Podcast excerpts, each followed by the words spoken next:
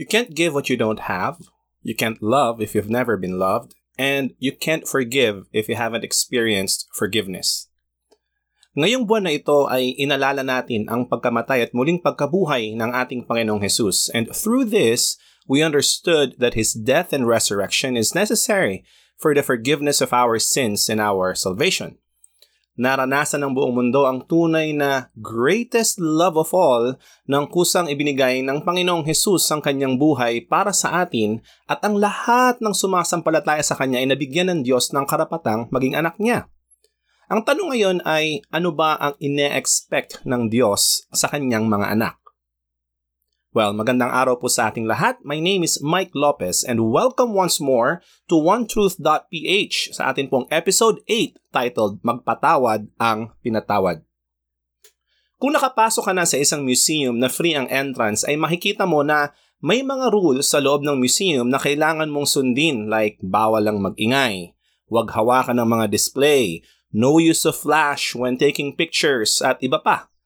Well, you see, Libre po ang kaligtasan sa lahat ng nanampalataya at mananampalataya kay Heso Kristo bilang Panginoon at tagapagligtas.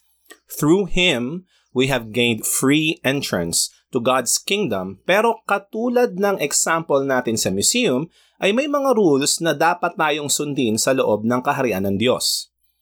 There are so many rules to obey listed in the Bible but all of them can be summarized into two sentences – dahil sa dami po ng kautusan ay minsan may nagtanong sa Panginoong Hesus kung ano ang pinakamahalaga sa mga ito. Basahin po natin ang Matthew chapter 22 verses 36 to 40 na nagsasabi, Guro, ano po ba ang pinakamahalagang utos sa kautusan? Sumagot si Jesus, Mahalin mo ang Panginoon mong Diyos ng buong puso, ng buong kaluluwa at ng buong pag-iisip. Ito ang pinakamahalagang utos sa lahat. At ang ikalawang pinakamahalagang utos ay katulad din ito. Mahalin mo ang iyong kapwa katulad ng pagmamahal mo sa iyong sarili. Ang buong kautosan ni Moises at ang mga isinulat ng mga propeta ay nakasalalay sa dalawang utos na ito. So, from these two sentences, no, na nakasabi pong una ay mahalin mo ang Panginoon mong Diyos ng buong puso, ng buong kaluluwa at ng buong pag-iisip, at yung ikalawang sentence po ay mahalin mo ang iyong kapwa katulad ng pagmamahal mo sa iyong sarili, ay makikita natin na ang buong kautusan ay nakasalalay sa pagmamahal. Pagmamahal sa Diyos at pagmamahal sa kapwa. Now, let's face the truth. Madali pong sabihin na mahal natin ang Diyos dahil alam nating mahal niya tayo. Pero mahirap mahalin ang kapwa lalo na kung hindi naman sila kaibig-ibig. To that point, alalahanin natin ang sinasabi ng Panginoon sa Matthew chapter 5 verses 46 to 48 na nagsasabing, Kung ang mamahalin lang ninyo ay ang mga nagmamahal sa inyo, anong gantimpala ang matatanggap ninyo mula sa Diyos? Hindi ba't ginagawa rin yan ng mga maniningil ng buwis na itinuturing na masasama? At kung ang binabati lang ninyo ay ang mga kaibigan ninyo, ano ang ginawa ninyo na nakakahigit sa iba? Hindi ba't ginagawa rin niya ng mga taong hindi kumikilala sa Diyos? Kaya dapat kayong maging ganap tulad ng iyong amang nasa langit. Well, you see, God, or Jesus in this case, is challenging His followers. Tayo po, tayo po kanyang mga followers to be the better person. Sabi nga niya, love your enemies, di ba? So, alam niyo po, may mga times kuminsan tayo na pag may nakasalubong tayong tao ay kumukulo na yung dugo natin, hindi natin sila kayang mahalin. Ang sabi ni Jesus Christ, kung ang mamahalin mo lang ay yung mga besties mo, then what's the difference in that? Kung ang babatiin mo lang ay yung mga kaibigan mo, what's the point? Sabi niya, no? So, why not greet and show love to others na hindi uh, kaibig-ibig in this case? Or sa mga taong kagalit mo. Love your enemies, no? Gaya nga po ng kanyang sinabi. Well, you know what? The good news, mahirap man itong gawin, is that God made sure that we are equipped to obey His instructions. Sabi nga po sa Hebreo chapter 13 verse 21, naway ipagkaloob niya sa inyo ang lahat ng inyong kailangan para masunod ninyo ang kalooban niya. At sa pamamagitan ni Heso Kristo naway gawin niya sa atin ang kalugod-lugod sa kanyang paningin. You know, now, if every instruction in God's kingdom revolves around love, then how do we start loving others? Paano natin iibigin ang ating kapwa, lalo na yung mga hindi kaibig-ibig? Well, I believe that it all starts with forgiveness. Kaya lang naman tayo nahihirapan na magpakita ng pagmamahal ay marahil ay nararamdaman tayong, may nararamdaman tayong galit sa ating kapwa. Well, alin po, there are two stories in the Bible that I would like us to visit today, uh, and both of them speaks of forgiveness. Yung unang kwento po ay pinamagatan ng Biblia ang binuhusan ng pabango si Jesus. And this shows um, love for God. Now, before we understand la- loving uh, our neighbors, yung mahalin natin yung ating kapwa, ay dapat maintindihan na natin yung pagmamahal sa Diyos at paano ba natin ito maipapakita. Ito pong kwentong ito ay mababasa natin sa Lucas chapter 7 verses 36 to 43. Inanyayahan si Jesus ng isang pareseyo na kumain sa bahay niya. Pumunta naman si Jesus at kumain doon. Sa bayang iyon ay may isang babaeng kilala sa pagiging makasalanan. Nabalitaan niyang kumakain si Jesus sa bahay ng pareseyo, kaya pumunta siya roon at nagdala ng pabango na nasa isang sisidlang yari sa batong alabastro. Lumapit siya sa likuran ni Jesus sa bandang paanan. Doon ay umiyak ang babae at tumulo ang luha niya sa paan ni Jesus. Pagkatapos, pinunasan niya ito ng kanyang buhok, hinalikan at binuhusan ng pabango. Nang makita iyon ng pariseyong nag-anyaya kay Jesus, inisip niya, kung talagang propeta ang taong ito, alam sana niyang masama ang babaeng ito na humihipo sa kanya. Pero, alam ni Jesus ang nasa isip niya, kaya sinabi ni Jesus, Simon, may sasabihin ako sa iyo. Sumagot si Simon, ano po iyon, guro? Sinabi ni Jesus, may isang lalaking inutangan ng dalawang tao. Ang isa'y umutang sa kanya ng limandaan at ang isa na may limampu. Nang kapwa sila hindi makabayad, pareho silang pinatawad. Ngayon, sa palagay mo, sino sa dalawa ang lalong magmamahal sa nagpautang?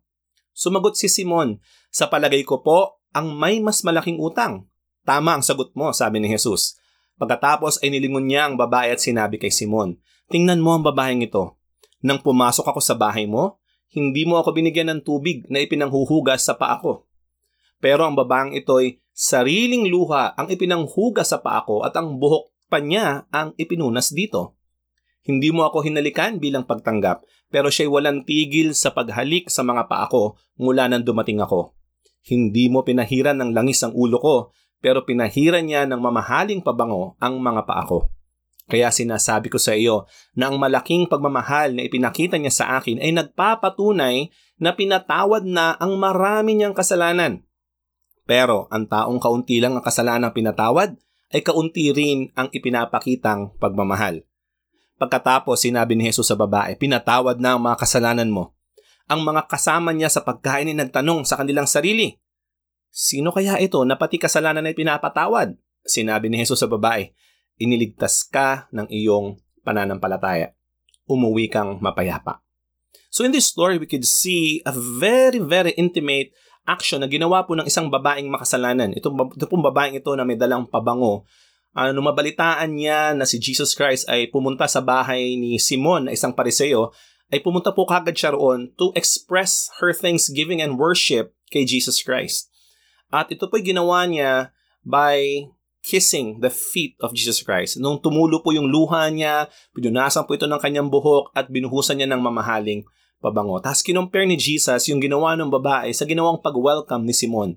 Sabi niya, nung dumating ako, hindi mo ako binigyan ng panghugas ng paa, hindi mo ako hinalikan, hindi mo ako inanoint ng oil, pero itong babaeng ito, grabe ang kanyang ginawa. Hinugasan niya ng kanyang luha, ang aking paa, pinunasan ng kanyang buhok at binuhusan ito ng mamahaling pabango. Bakit? Dahil napakatindi ng pagmamahal niya sa Diyos. Dahil naranasan din niya ang matinding pagpapatawad sa marami niyang kasalanan.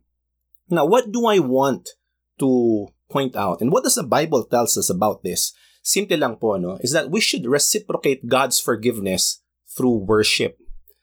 Tayo po'y pinatawad ng Diyos sa marami nating kasalanan. Alam niyo po, kahit kayo pa ang pinakamabait na taong tao sa buong mundo, ay pupunta pa rin naman ikaw sa impyerno. Bakit? Dahil ang lahat nga ay nagkasala and yet, Jesus saved all of us, you and me, from the fires of hell.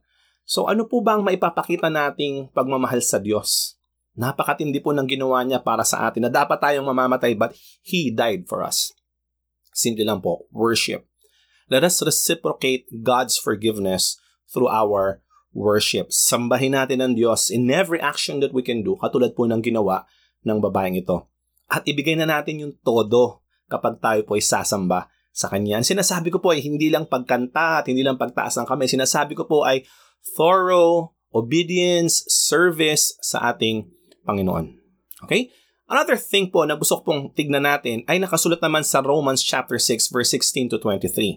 Uh, this is still about uh, loving God. Sabi po rito ay, hindi nyo ba alam na alipin tayo ng anumang sinusunod natin? Kaya kung sinusunod natin ang kasalanan, alipin tayo ng kasalanan at ang dulot nito ay kamatayan.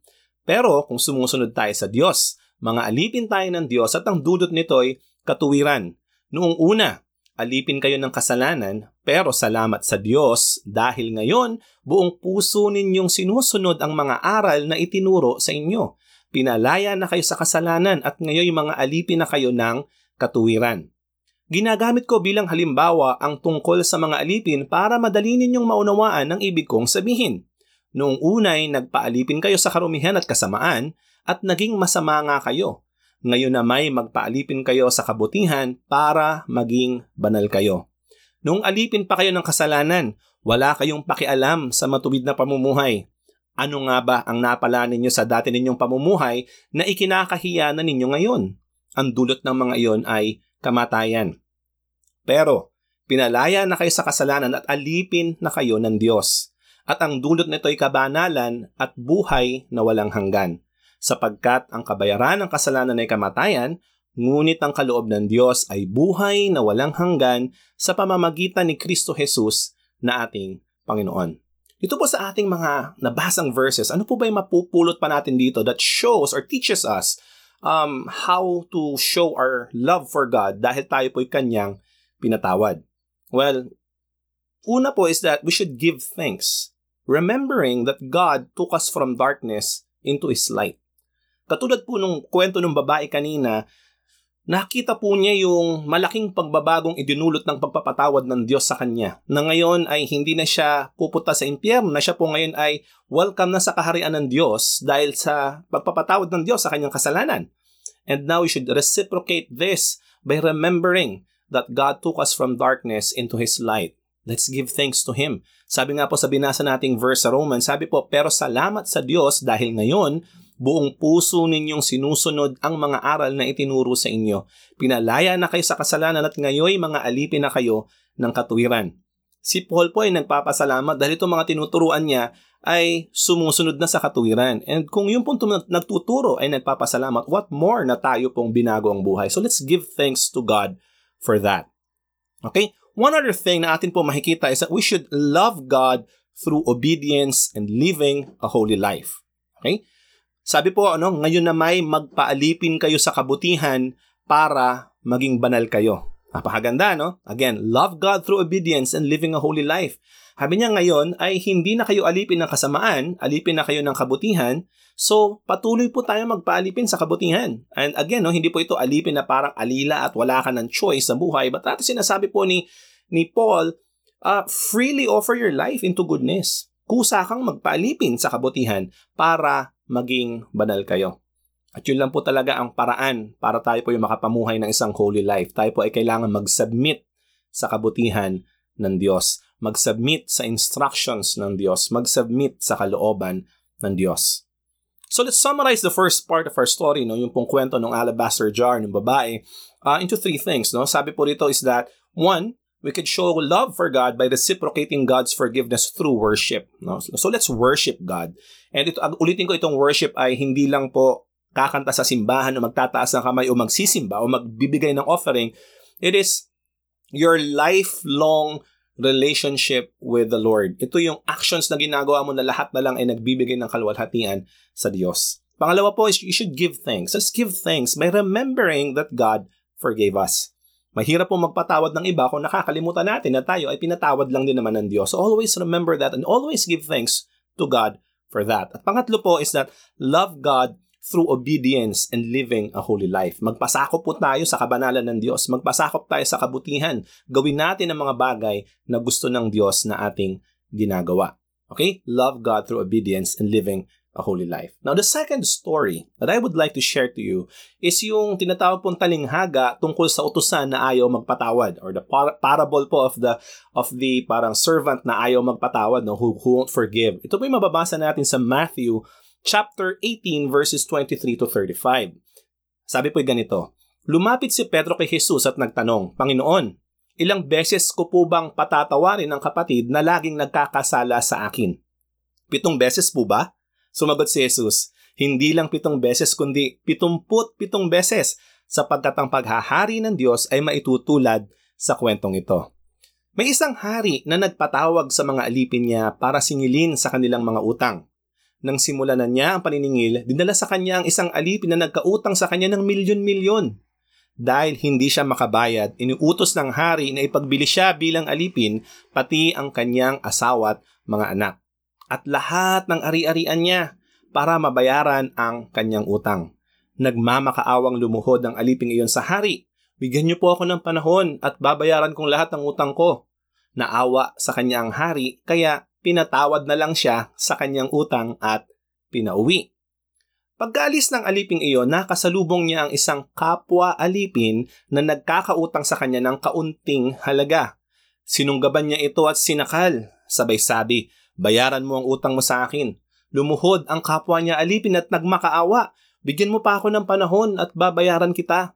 Pero hindi siya pumayag. Sa halip, ipinakulong niya ang kapwa niya alipin hanggang sa makabayad ito. Nang makita ito ng iba pang utusan, sumama ang loob nila kaya pumunta sila sa hari at isinumbong ang lahat ng nangyari. Ipinatawag ng hari ang alipin at sinabi sa kanya, Napakasama mong utusan pinatawad kita sa utang mong nagmamakaawa ka kasi sa akin. Hindi ba dapat naawa ka rin sa kapwa mo alipin gaya ng pagkaawa ko sa iyo? Sa galit ng hari, ipinakulong niya ang alipin hanggang sa mabayaran nito ang lahat ng utang niya. At pagkatapos sinabi ni Jesus sa kanila, Ganyan din ang gagawin ng inyong amang nasa langit kung hindi kayo magpapatawad ng buong puso sa inyong kapwa.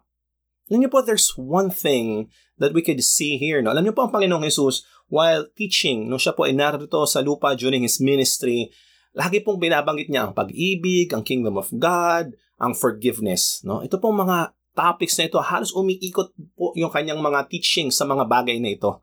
And alam niyo po, dito sa story na ito, we could see that God expects us to forgive others because He forgave us in the first place. Para bang ang kapal naman ng ating muka na pinatawad lang din naman tayo ng Diyos sa ating matinding kasalanan, tapos yung ating kapwa na may mas maliit na kasalanan sa atin ay hindi natin mapatawad. Hindi po ano?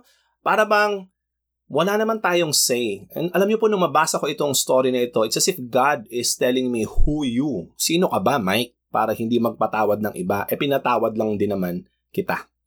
So always remember, mga kapatid, no, that God expects us to forgive others because He forgave us in the first place. Another thing na makikita po natin is that we should forgive, no? Uh, dahil bakit? Sabi po sa isang uh, verse na kung saan po tinuturuan ni Jesus yung uh, kanyang mga alagad kung paano manalangin, isa pong part ng prayer na yun na nagsasabing, Forgive us as we forgive those who have sinned against us. Sabi po sa Matthew chapter 6 verse 12 sa Tagalog, Patawarin niyo kami sa aming mga kasalanan tulad ng pagpapatawad namin sa mga nagkasala sa amin.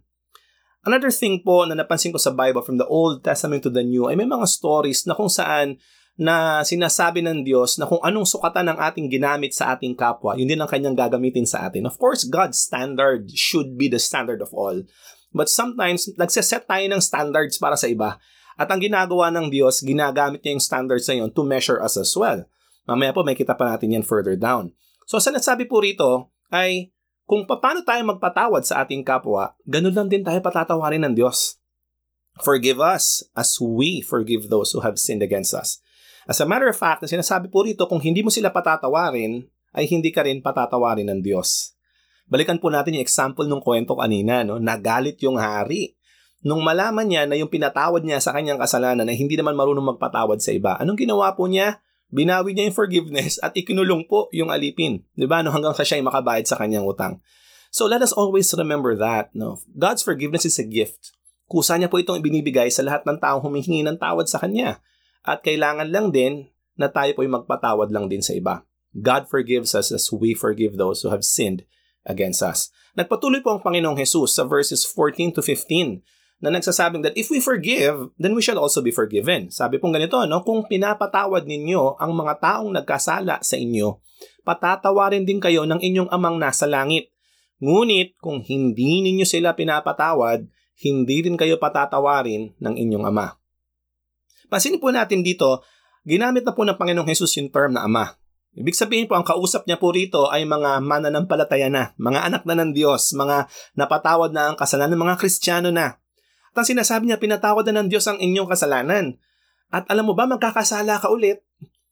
Ngayon, ano ine-expect mo? Patatawarin ka pa kaya ng Diyos? Eh yung kapwa mo nga hindi mo mapatawad. Diba, ano, hindi na daw po patatawarin ng Diyos yung mga ganong klaseng tao. Dapat daw matuto rin tayong magpatawad dahil pinatawad lang din naman tayo.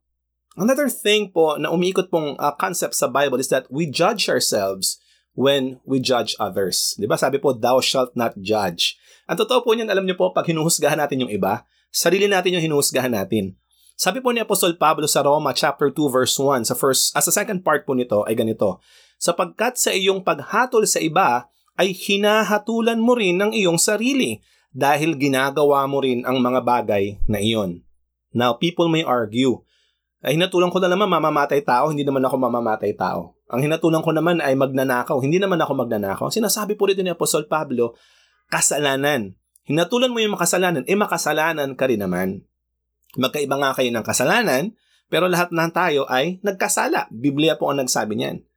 So, ulitin ko po ano yung binasa natin ngayon. Sabi po sapagkat sa iyong paghatol sa iba ay hinahatulan mo rin ng iyong sarili dahil ginagawa mo rin naman ang mga bagay na iyon. So let me paraphrase that. Sa iyong paghatol sa iba dahil sa kasalanan nila ay hinahatulan mo rin naman ang iyong sarili dahil, dahil nagkasala ka rin naman. Okay? And last thing is that don't put a limit on forgiveness. Ang Panginoong Jesus po, only forgiveness yan. Last time, nagkaroon tayo ng topic, only love. Ang alam niyo pa paano na ipapakita ng Panginoon ang only love? Kasi meron po siyang only forgiveness. Hindi po siya nagsiset ng limit pagdating sa pagpapatawad. Sabi po sa Lucas chapter 17 verses uh, 3 to 4, kung magkasala sa iyo ang kapatid mo, pagsabihan mo siya. At kung magsisi siya, patawarin mo. Kahit pitong beses pa siyang magkasala sa iyo sa maghapon, kung pitong beses din siyang hihingi ng tawad sa iyo, ay patawarin mo. Now, limit ba yung pito? Hindi po. Ang gusto lang po sabihin ng Panginoong Jesus dito is, hanggat humihingi siya ng tawad, patawarin mo. Kasi ikaw din naman anak, hanggat humihingi ka ng tawad sa akin, patatawarin din naman kita. So do the same thing. Diba, no? So always remember that. Don't put a limit on forgiveness. Hindi po natin pwedeng sabihin na, oh, hanggang tatlong, tatlong kasalanan ka lang ngayong araw. Yan lang ang quota mo for the day. Hindi po ganun. Kapag pumalpak sila ng pumalpak at pumalpak ng pumalpak at sila naman po ay patuloy na humihingi ng tawad, patawarin po sa natin sila ng patawarin.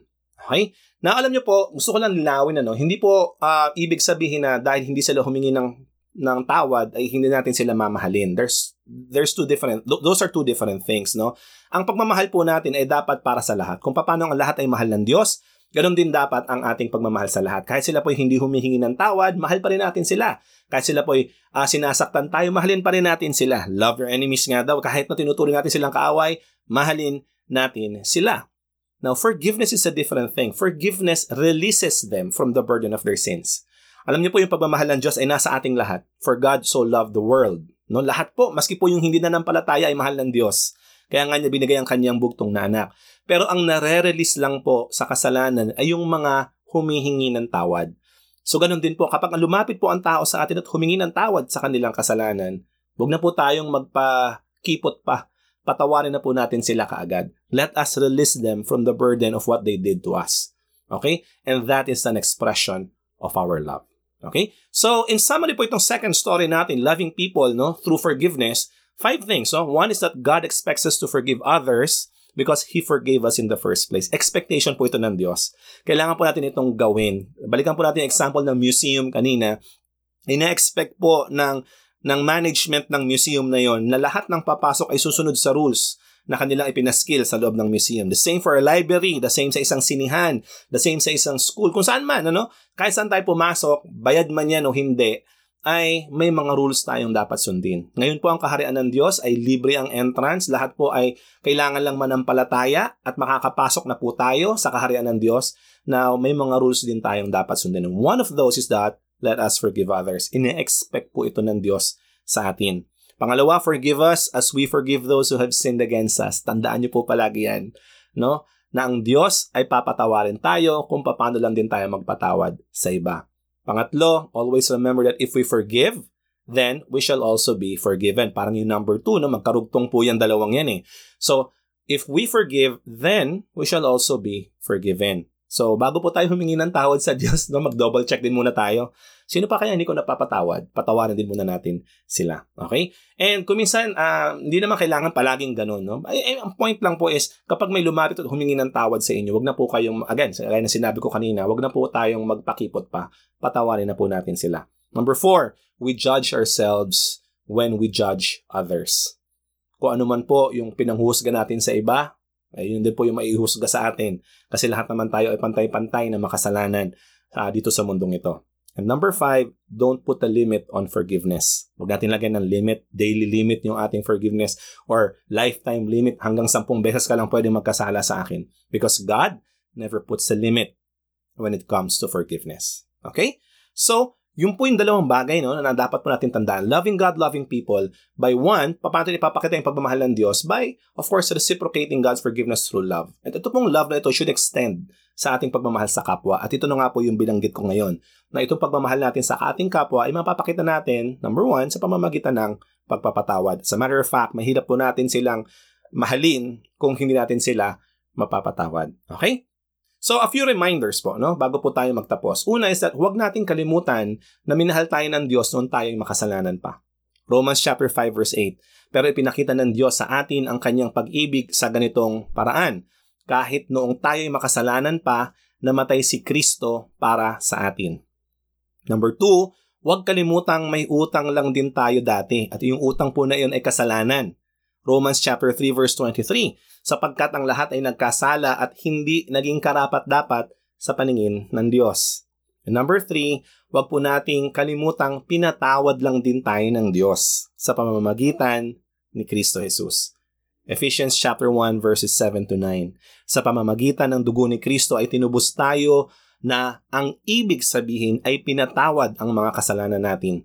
Napakalaki ng biyayang ipinagkaloob sa atin ng Diyos. Binigyan niya tayo ng karunungan at pangunawa para maunawaan ang kanyang lihim na plano na nais niyang matupad sa pamamagitan ni Kristo. Yung pong ating forgiveness ay binigay lang din sa atin ng Diyos. So kung ito pong tatlong ito ay ating tatandaan, hindi po tayo mahihirapang magpatawad sa iba. And you know, it might be a struggle for some of us. But alam niyo po, the moment po na matuto tayong magpatawad sa ating kapwa ay gagaan po ang ating buhay. Mawawalan po kayo ng stress, yung makakasalubong nyo na dating may utang o kasalanan sa inyo ay kaya nyo nang ngitian, kaya nyo nang tulungan, at unti-unti po nating naipapakita sa mundong ito na tayo nga ay binago na ng Diyos. And because of that, by God's will, ay marami pa po tayong maakay sa paanan ng ating Panginoong Hesus. Now, I do have a challenge para sa atin pong lahat. No? Um, simple lang po, kung meron pa po kayong taong pag naisip mo ang pangalan, nakita mo na pag-usapan, kumukulo yung dugo mo. No? Write, write their names down. No? Kung marami man sila, edi sulat mo lahat. Kung sino man po yung maalala. Ngayon, kung sakali pong wala na, edi praise the Lord, no? Dahil kayo po yung nakalaya na sa issue na ito. But if kayo po ay may struggles pa pagdating sa forgiveness, Isulat niyo po yung mga taong hindi niyo mapatawad. Pagkatapos po ay ipanalangin niyo po sila. Ipag-pray niyo sila na maging maayos ang kanilang buhay, ipag-pray mo na i-bless sila ng Diyos, ipag-pray po ninyo na sila ay makakilala sa Panginoon at marami pang iba. Just good things, no? Ask God to bring good things to these uh, people. Dahil ito po ay makakatulong sa atin na mag-adjust yung ating pananaw sa kanila. At alam niyo po, the third, the third step of the challenge is the moment po na sila po yung makasalubong natin o makasalubong po ninyo, ngitian niyo po. No, kausapin ninyo, kausapin po ninyo. And wag niyo na pong isipin yung kasalanan na nagawa niya sa inyo. And kung sakali man na siya po ay mag-open up at humingi ng tawad, patawarin niyo po kaagad. 'Di ba no? Alam niyo po pag nagawa po natin ito, napakalaking kaga napakalaking kagaanan po nito sa ating buhay. Okay? Because we are doing what Jesus did for us. Sabi nga po sa isang verse, Colossians chapter 3 verse 13, Magpasensyahan kayo sa isa't isa at magpatawaran kayo kung may hinanakit kayo kanino man dahil pinatawad din kayo ng Panginoon. Magpasensya at magpatawad. Bakit? Kasi pinagpasensyahan at pinatawad lang din naman tayo ng Panginoon. Sige po, tayo po ay manalangin. Aming Diyos, maraming salamat po sa aming pag-aaral. Ang dalangin namin na kayo po ang tumulong sa amin na magpakita po ng pag-ibig sa aming kapwa at sa inyo sa pamamagitan po ng pagpapatawad. Lord, this is the first step for us to be able to show love sa lahat ng tao sa mundong ito, to be like you. Dahil kayo po ang unang nagmahal sa amin, dahil pinatawad niyo po kami, now allow us na ngayon po tinanggap na namin ang dalawang bagay na ito, na ito naman po ay ma-extend din namin sa aming kapwa. Panginoon, nawa makita ang inyong kabutihan sa aming buhay. Nawa po ay makalaya kami sa bigat, Panginoon, ng galit at ng sama ng loob. Help us and teach us to forgive, gaya po ng inyong gusto sa aming buhay. Pagpalain niyo, O Diyos, ang lahat po ng mga nakikinig ngayon. This is our prayer in Jesus' name. Amen. Okay, yun lang po. Ano? So maraming maraming salamat po once more for listening to onetruth.ph. Again, ang topic natin ay magpatawad ng pinatawad. Ito po ang ating eighth episode. Maraming salamat po sa lahat na nakikinig. Please feel free to share this with your friends, no? If you're listening through uh, you know, iTunes, Spotify, Google Cast, Anchor.fm at iba-iba pa, no? Please just please share this with your friends. And hopefully po ay dumami pa ang makarinig ng salita ng Diyos. God bless you all po. Again, this is Mike Lopez from OneTruth.ph. See you next week.